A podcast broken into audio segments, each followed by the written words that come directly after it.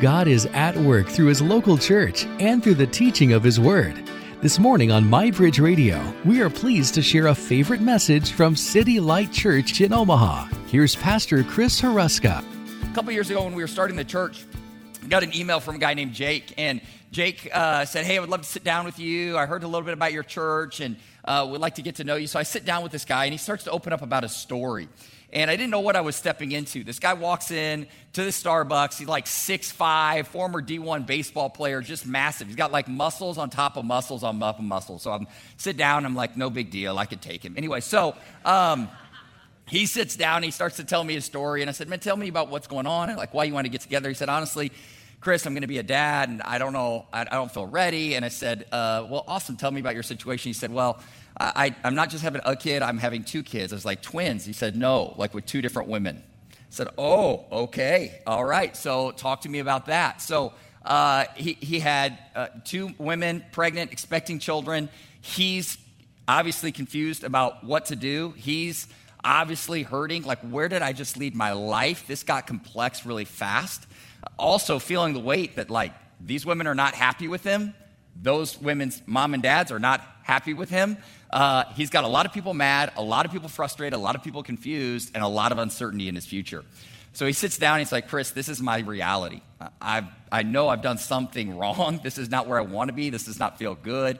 What I know is I've been leading my life, doing what I want, trying to do things that uh, make me feel alive in the moment, but man, it is creating all kinds of chaos and wreckage, and um, I just don't know what to do. And uh, so I looked at him and uh, just started to share the gospel with him. Uh, what he didn't maybe understand is that God, I believe, was pursuing Jake. God was already convicting him of his sin. God was giving him a spiritual hunger for God. He started coming to our church, started getting plugged in. And so uh, I got to sit right there in that Starbucks and look at a guy who's just feeling the weight of his sin, the weight of brokenness and rebellion, the weight of what he was doing to other people. And he was feeling that. And I said, I just want you to know there's really great news in the gospel.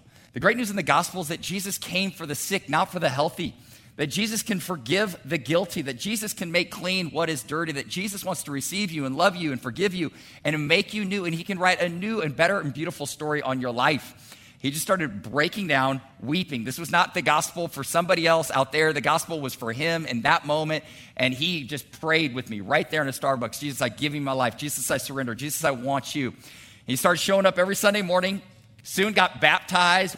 Uh, then he said, I, I want to take responsibility. He got engaged, started pursuing uh, one of the women that was pregnant. Um, and so he ends up getting married, asked, asked me to do the wedding. And so it was my joy to stand with Kelly and Jake and see them enter into this biblical covenant called marriage. And now, 10 years later, I'm still in this guy's life. Uh, this guy has become a Bible reader. He whips out his Bible app and says, Chris, I haven't missed a day on the Bible reading app all year. I was like, I missed a day called yesterday. Wow, you're outdoing me, okay? Um, it was amazing. Like, he has, he's a real disciple of Jesus, still part of our church. He's actually praying for his children. He's taking responsibility in his home. He runs a small business and is like telling me stories about what it looks like to be a business owner that's just and generous with his employees.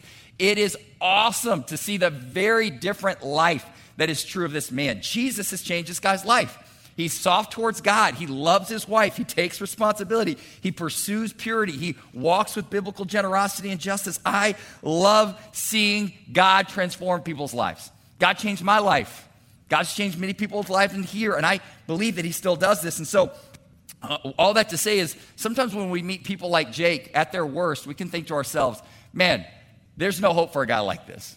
Like, there's surely, this guy is too hard, too skeptical, too rebellious, too broken, whatever. He's never going to want God, and maybe God doesn't want anything to do with a man like that. Maybe we've said that to ourselves. Can we be honest? Man, maybe God's not interested in a person like me because I've done this thing, and if anybody knew, they would probably want nothing to do with me too. So we say this stuff and we believe this stuff, but I just want to say the great news of this text is that Jesus came for people like me and you. There's no one in this room or in your life that's done something that's disqualified them from knowing Jesus, being forgiven by Jesus, receiving Jesus, experiencing a new heart in Jesus. Like what I see in this story in Zacchaeus is that Zacchaeus was just an absolute bad dude greedy, selfish, taker. Uh, he's the guy that at some point oriented his life around this decision what does it look like to get more money? And what does it look like to get more power? And in order to do that, he was willing to break all the rules. He was willing to, to oppress the vulnerable, to take from the weak. He was, he was willing to exploit people. He was willing to break a lot of rules to get more money and more power. He's the kind of guy that made families worse, neighborhoods worse, communities worse, not better. But God, but God broke in. And this guy becomes one of the most just and generous people in the entire city. See, Jesus changed him, and I want you to know Jesus can still change you. He can free you, He can work in you. But I just wonder do you still believe that Jesus Christ can still change people like He did Zacchaeus? Do you? Or have you bought into this, like, kind of soft version of Christianity where we adopt some theology and we learn to sing some songs, but we actually functionally start to believe that Jesus can't change our marriage. He can't change your heart. He can't change the way you look at your finances. He can't change your addiction here. He can't change the bitterness. Like, we have to come to this and say, if Jesus, if this is Jesus, if this is what he can do, that he can do it in me and he can do it right now in this generation. He can do it in this city. He can do it with your kids. He can do it in your life. He can do it in your heart. Like Christianity is not just where we go to meet some nice people. No, it's, it's where we experience Jesus. He's alive, He's seeking and saving the lost, and He has the power to change you from the inside out. He wants to be your friend, your Savior, your Lord, sustainer, empower you to live and love people like Him. So today, I don't have like six points. I've got one point, one big idea. It's this Jesus seeks and saves and transforms people for His glory and their joy. So there we go. We're going to get into it. Long intro. You're with me, but we're waking up. Let's go. All right. Here it is. It says this He, Jesus, entered uh, Jericho and was passing through. And behold, there was a man named Zacchaeus. He was a chief tax collector and was rich. All right, so the first thing we get in this story is we get the characters and we get the setting. And so Jesus has been walking towards Jerusalem, right? He's turned his face towards Jerusalem. He knows what's before him there. He's going to go die on the cross for our sins in our place. He knows why he's walking towards Jerusalem, but he's very close. He's about 15 miles away from Jerusalem. He's in Jericho, which is just, just outside of the city. And so that's what's happening. And then, and then we also learned that not, not just the setting in Jericho, but we also learned about who's in Jericho, a guy named Zacchaeus. And he was maybe the, the guy that was the most hated in the city because he was a tax collector. Tax collectors uh, were kind of outcast for a couple reasons. Number one, he's Jewish and he's working for the Romans who were oppressing the Jewish people. So this is kind of working for the wrong team. Nobody liked Zacchaeus, all right? Also, tax collectors got their money. If you were a citizen of the Roman Empire, you didn't pay taxes straight to the Roman Empire, you paid them to a local tax collector. And Zacchaeus was that guy. He had gotten the tax franchise for Jericho, and so he was responsible for collecting taxes. And the way he made his money is he would collect taxes from all of the, the citizens, but then give a portion that he had committed to back to the Roman Empire, and then keep anything above and beyond what he had, had, had pulled out of people. So, tax collectors basically have the backing of Roman soldiers. They have the freedom to collect taxes, and so they were known for being extraordinarily greedy people. You did not want to run into Zacchaeus. He was going to wave you over, and he was going to take money out of your pockets. And what we learned is that Zacchaeus isn't just a tax collector, he's like the chief tax collector in the whole region. He's the head kingpin of the tax cartel, all right? This guy has a team of people and what he's doing is he's setting up little tax booths on every little side of the road, and he's calling people over and he's shaking them down, and he's taking money and valuables off focus. So, what we learn is, by the way, this has made him very rich, all right? He's very rich, but as Tupac would say, the great theologian, he got it in a sleazy way. He got it in a sleazy way, all right? You can be righteous and rich, all right? You work hard, you can get rich by being hardworking, but this guy is not. He has no real job. He's just taking people's money. That's his job. He's just taking it off them and extorting people. So most people look at Zacchaeus and they saw who he's been, right? This is who you've been your whole life. You bought into money, you bought into power, you're willing to break rules, you're willing to rob widows, you're willing to take from people. This is who you are. This is what's going on in your life. This is who you'll always be. They couldn't see that God was actually preparing his heart for something new. God was actually seeking and saving a guy like this. So uh, Zacchaeus, um, what we're going to learn really quickly is that he has a desire to see, encounter, walk with, and be known by Jesus. And we don't know how this little desire, this little seed was planted. Like, even in this text, it doesn't make sense why Zacchaeus would be so excited that Jesus is coming to town. Maybe he had heard that Jesus had previously called Levi, who was a tax collector, to leave his tax booth and come follow him. This, this, this whole story is, it runs a lot of parallels to that same exact story of Jesus walking up to Levi and saying, Come follow me, come follow me. Uh, or maybe he's heard that Jesus, out of all the other religious leaders whose whole kind of spectrum of the world was like, I want to separate from bad. I want to separate from evil. I want to separate from people who are unclean. I want to live a separate life. That's what the Pharisees were known for. Jesus broke down that wall and that he ate with tax collectors. So maybe Zacchaeus has heard these stories and maybe he has hope that Jesus would take interest, love, and forgive him. So either way, he's ready to see Jesus and seek Jesus. Look at verse 3. And he was, uh, he was seeking to see Jesus, uh, who Jesus was. But on account of the crowd, he could not because he was small in stature. So he ran ahead and climbed up into a sycamore tree to see him, for he was about to pass that way. All right, so Zacchaeus wants to see Jesus, but he's got some real obstacles. At this point, Jesus is very popular. In every town that he's been in, he's been preaching good news. He's been performing miracles. And so wherever he goes, with increasing uh, uh, popularity, there's large and large groups wanting to press in, see Jesus, welcome Jesus, celebrate Jesus, hear Jesus, be healed by Jesus. There's people that want to be around Jesus. And this is a big problem for Zacchaeus because he's a very little man. He's really short. Read lots of commentaries on this. They said probably less than five feet tall, okay? So he's just a little guy. And uh, Zacchaeus can't see over the crowd, right? Lots of tall people. He's little. Nobody's doing Zacchaeus any favors. They're not letting him get in, all right? And so that's where he's at. And Zacchaeus can't see over the crowd, so he does something. He's like, I'm going to run ahead. I know where Jesus is going to walk. He's walking on this run. I'll run ahead. I'll get up in a tree, and I'll wait for Jesus to walk by. So just picture this, by the way. You've got a grown man who's very wealthy climbing up a tree, and you look up and you see his little baby legs dangling off the branches, all right? Like, this is, this is a weird scene, you guys, all right? This is a formal context. This is a formal society. Like, in this society, there's all kinds of spoken and unspoken rules. Like, if you're a Jewish man, there's a lot of things you don't do, okay? You don't run, you don't show your legs, you definitely don't climb a tree, all right? That's what kids do, not adults, not people that are respectable and have jobs. But this is actually telling us something about what's happening in Zacchaeus' heart. And I just want to slow down here. Like, there's something happening in his heart. He's no longer running his decision making metrics off of what can I do to avoid ridicule well, what kind of religious games do I need to play? How do I just fit in? He said, I will intentionally do something that will lead to ridicule because I just want to see and be seen by Jesus. Like, he, he's not worried about what people are going to think. He's not worried about looking silly or childlike. He's willing to say, whatever it takes, I'm going to pursue Jesus. And I wondered in our context, what does this look like? Number one, I think I, when I looked at Zacchaeus' example here for us, that an application one would be just a, an intentionality. Like, I read this and I said, man, it, do I still want to do whatever it takes to see and be around Jesus? And do I want to wake up early and, and be around Jesus and read my Bible? Do I want to put my phone down? Do I want to get off social media and just be with Jesus? Do I want to walk around creation and pray and talk to Jesus? Am I willing to do whatever it takes with a, a, uh, a sense of intentionality just to see and be seen and learn from and experience Jesus? And so I love this because Zacchaeus is saying, I don't care. I don't care what you think. I'm getting up in the tree because I want to see Jesus. And in our context, I still think to this day, if you say, I'm going to follow Jesus, people could say, Grow up. You look like a child in a tree. You're silly. You're believing fairy tales.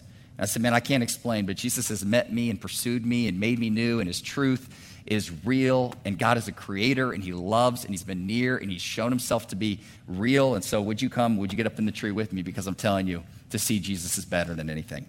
I love this. Zacchaeus is serving as an example for us to follow. Let's get back into the story. Verse 5, it says this When Jesus came to the place, he looked up and he said to him, Zacchaeus, hurry and come down, for I must stay at your house today.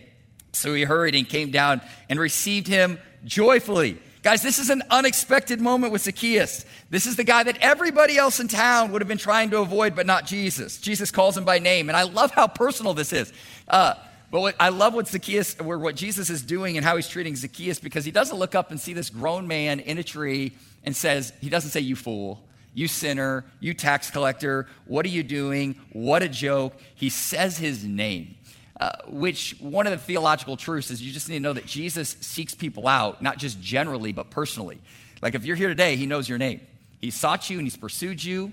He knows your name. If you're his son or daughter, your name's written in the Lamb's book of life, right? So he knows every one of your days, he knows every hair on your head. He is sovereign, he knows you personally. What I love about a God of our Bi- the Bible is that he's powerful. There's nothing he can't do, and yet he's personal and he knows us by name. And he calls Zacchaeus by name. But he doesn't just call him by name. What he does is he invites him into relationship. He says, Zacchaeus, um, we got to go to your house and we got to have dinner tonight. And you would first see, like in our American culture, that seems kind of rude. Like if I walked up to you and be like, hey, I'm married, I have a wife, and we also have four kids, and they love to eat food, and we're coming to your house tonight for dinner. You'd be like, no, you're not. You're not. Because I wasn't planning on that, and I don't have 76 hot dogs, okay? So, um, so it could feel rude for us to invite ourselves over for dinner, but in the Jewish culture, like it was all built around hospitality. In the Old Testament, there's all these rules about welcoming the sojourner and the traveler and, and inviting people in the town square to come and eat and be received because that's who our God is. Is he's hospitable and he makes a way and he provides. And so God's people were supposed to do that. So this was just built into their culture. And so when Jesus walks in as a traveler, like he's going to get to pick who he has dinner with. And, he could have picked a religious leader, he could have picked a political leader, he could have picked another wealthy business person, but he picks Zacchaeus. And what he's doing is he's saying, Zacchaeus, we're going to be friends. I'm picking you. I want to receive you. I want to know you. I want to be known by you. This is a big deal. Just like in our culture today, like if you have dinner, you get around a dinner table with somebody, that's communicating, I want to have friendship and relationship and know you and be known by you. Let's tell stories. Let's talk about what God's done in our lives. It's a place of relationship. And let me just tell you, Zacchaeus didn't have a whole lot of friends. He had a whole lot of money, he ate a whole lot of meals, but they were oftentimes alone because nobody wanted to be friends with Zacchaeus. Nobody was picking Zacchaeus. Jesus picked Zacchaeus. And so what happens is Zacchaeus climbs down the tr- uh, tree and receives Jesus with great joy. And I love this because we are all searching for joy. Everybody in this room wants joy. If you write a book on joy, it's going to sell. People want to experience joy. But joy is very different than happiness. Happiness is based on your circumstances. Happiness comes and goes, okay? Uh, you can be happy and then your check engine light comes on. Now you're not happy, right? That's fleeting. It comes and it goes, right? Your Wi Fi goes down. Lord, why have you forsaken me, right? You lose happiness. Joy is at a soul level. I think what he's so excited about is he's felt guilt, he's felt shame, he's felt separated from God, he's felt overlooked, he realizes he's outcast, and the God of the universe is walking by and saying, I want you. I can forgive you. I can. Re- I, I, want a relationship with you. I can do a new work in your, your life, and I'm not just going to preach at you. I'm going to sit at a table, and I'm going to know you, and I'm going to walk with you, and I'm going to love you, and I'm going to listen to you, and I'm going to do a new work in your life. That's joy, Christians. If you want joy today, take inventory of where you would be if God had not broken into your story, moved towards you, sought you, saved you, transformed you, made you more like Him, filled you with His Spirit, given you His Word, given you eternal life. That's the source of our joy. The source of our joy is not trumped up circumstances, and we pretend that we don't walk in a, a, a, a world that's broken and marred and sinful and filled with suffering. We don't just pretend that that's not a reality. What we do is we sober mindedly say, God, you saw it as at our worst and you've pursued us. Joy. God, I don't deserve one lick of your mercy, and yet you've called my name personally. Joy. God, what I deserve is wrath and hell, and what you've given me, grace and eternal life. Joy. I have something to rejoice in today because the gospel is true and you're a good God. Joy. Amen? So, Zacchaeus is full of joy you see one response to the gospel is a guy who's coming down the tree. He's excited. He's climbing. He can't wait to go to dinner with Jesus. And then you've got a whole bunch of people that are watching this unfold and they're not filled with joy. All right? They're a picture of self righteousness. Here's what it is, verse 7. It said, When they saw it, they all grumbled. He's gone to be, uh, to be the guest of a man who is a sinner. Okay, so the crowd is standing and they're like, Seriously, Jesus, out of everybody in Jericho, you could have hung out with the religious leader and you hung out with this dude. Like, this is the one you pick. He steals lunch, uh, lunch money from kids. This is a guy who, uh, who has not earned a meal with you, and yet you're giving him your best.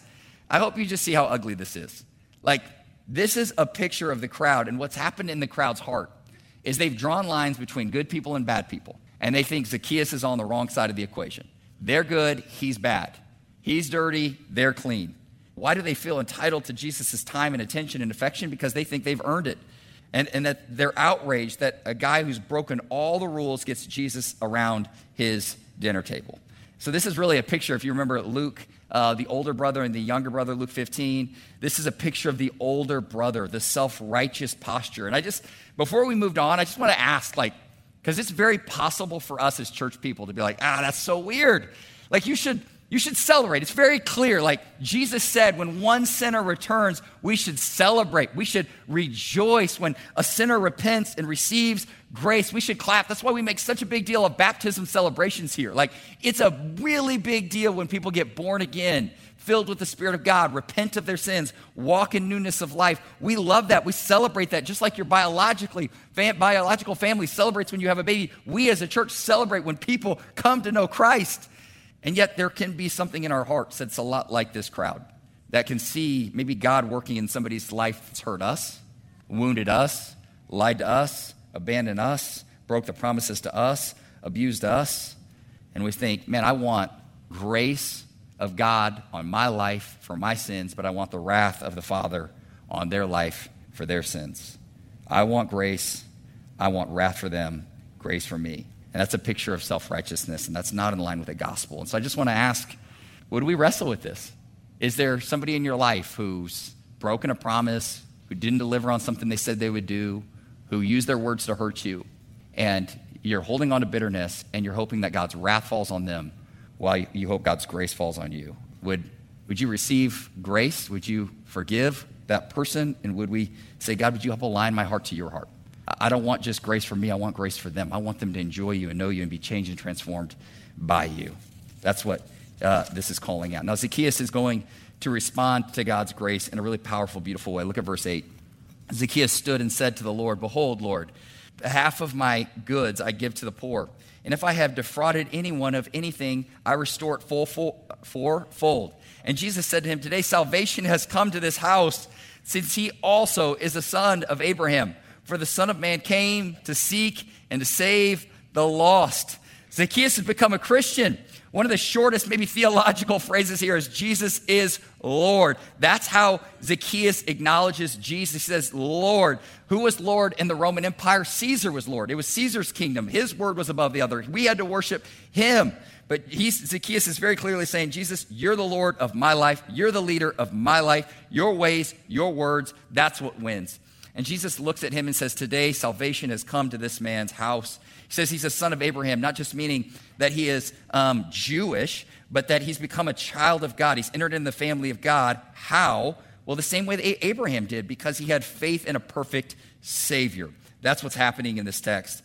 And Jesus is not just going to dismiss Zacchaeus' sins, he's going to actually not just excuse them, he's going to go on the cross, take on the wrath of God to pay for his spiritual debt and ours. That's what's happening. He says, You have become an insider in the family of God. And this is an amazing act of grace and mercy that's going to change Zacchaeus.